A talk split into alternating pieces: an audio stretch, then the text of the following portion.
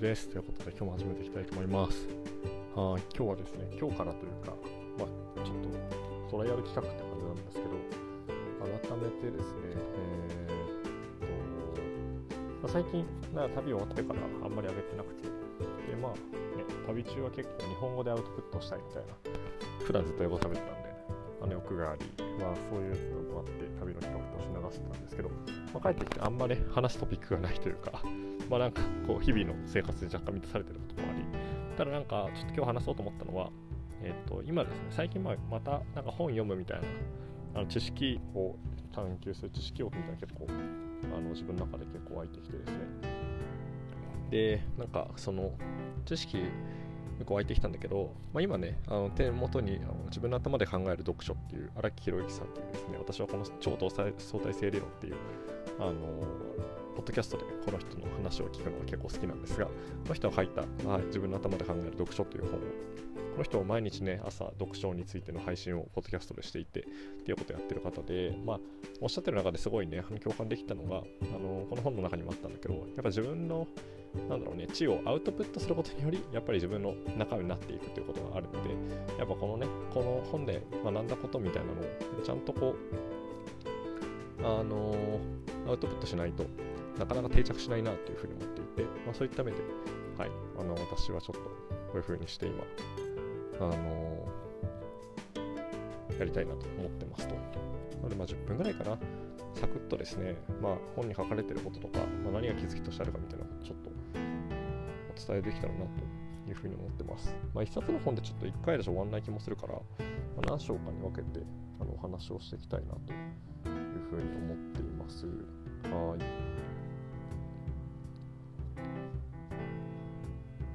そうだね。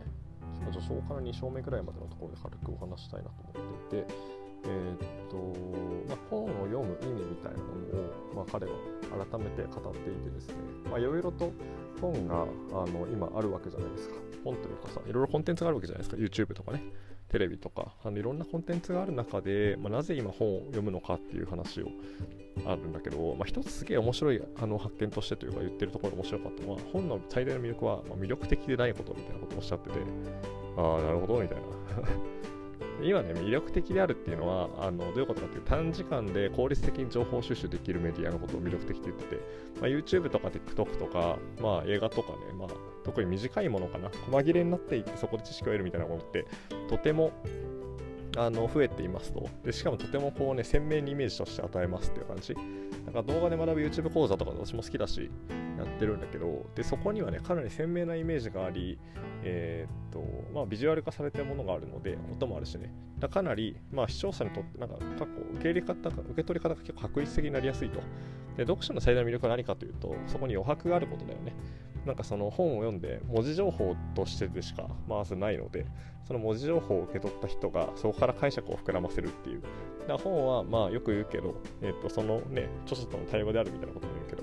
だから本当にその対話であり、まあ、一方通行のメディアではないところがすごく大きいだかそこにあの言っていることのところに関してえっとはい、あの自分たちを解釈するっていうのが大事ですと。で、あとね、読者の心が目覚めて対していなければ書物から得るものはないみたいなことをおっしゃってて、これもすごいそうだなと思ってて、まあ、なんかその、まあ、本っていうのはやっぱその自分の今の気持ちとか今の状態みたいなすごい大事なので、まあ、なんかそれをあのなんかねその読み手によって本は自体が変わっていきますと。だから本は読み手によって、まあ、改め初めて命を与えられるということで、まあ、読むたびに印象は変わるしあの毎回同じ本を1年後に読んだら多分違う本になっているっていう感じいやすごい面白いなというふうに思ってます。うん。はい。まあ、それをね、あのー、こう、まあ、結びつけてる言葉として、コンテクストの重要性っていうのを言ってて、まあ、コンテクストリーディングっていうふうに言ってるんだけど、まあ、そのコンテクスト、まあ、自分がどういう状況で読んでいるとか、まあ、そのね、この、例えば若い時にあの少年が釣りをしていますって描写だとしてもそれをこう自分が若い時に読むのと老人になってから思い出して読むってことは多分違うんだなっていう話があってあそれはすごいなんか面白いなというふうに思っていますというところかなっていうのがまああのね最初の方に書いてある本かなと思っています。であとはねあの改めて何が大事かなっていう話なんだけどまあこのやっぱ本読むって何かっていうと、まあ、具体と抽象を意識するっていうところが、まあ、一つあるんじゃないかなって話があってですね。えー、っと、まあ、やっぱりあの我々はこう日々生活していて、まあ、特にね一般の、まあ、ビジネスやってるサラリーマンとか、まあ、一般ってこれ呼んでいいのか分かんないけど、ま、日々目の前にある、ま、トピックを場所こうこなしていくということがやっぱ普通に生活していくと生活の主になっていくのかなというふうに思っていて。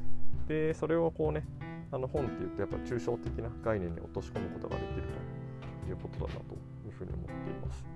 でこう本にあるテーマでこれをこれはまたもう一つすごいミソなのは本にあるテーマをまあ読みますとでここをねなんかその自分が今持っている課題とか問題点みたいなものを直接解決しようとするものを選ぶと、えっとまあ、近道ではあるんだけど、まあ、あんまり面白い答えが出てこないみたいな、えっとまあ、それが大事なこともありますと。例えば、えっと、メールの書き方で困ってる時にメールの書き方講座みたいとかあの文例みたいな本を読みますと。確かにそこに直接今すぐ使えるためになる文例みたいなのたくさんあるんだけどまあ、それをもう少しやっぱ自分の中でその問いを抽象化する必要があるというかした方がいいなっていうところがあって、メールの書き方講座ではなく、まあえっと、その、まあ、コミュニケーションの本質は何なのかみたいな相手に伝えるとは何かとか相手に伝わるとは何かみたいな、ま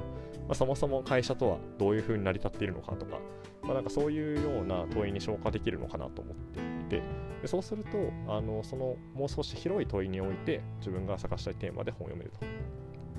だからまあ本は、まあ、ある意味こう課題設定から解決までのあのなんだろうね、えー、と結構スパンが長いメディアなんだなと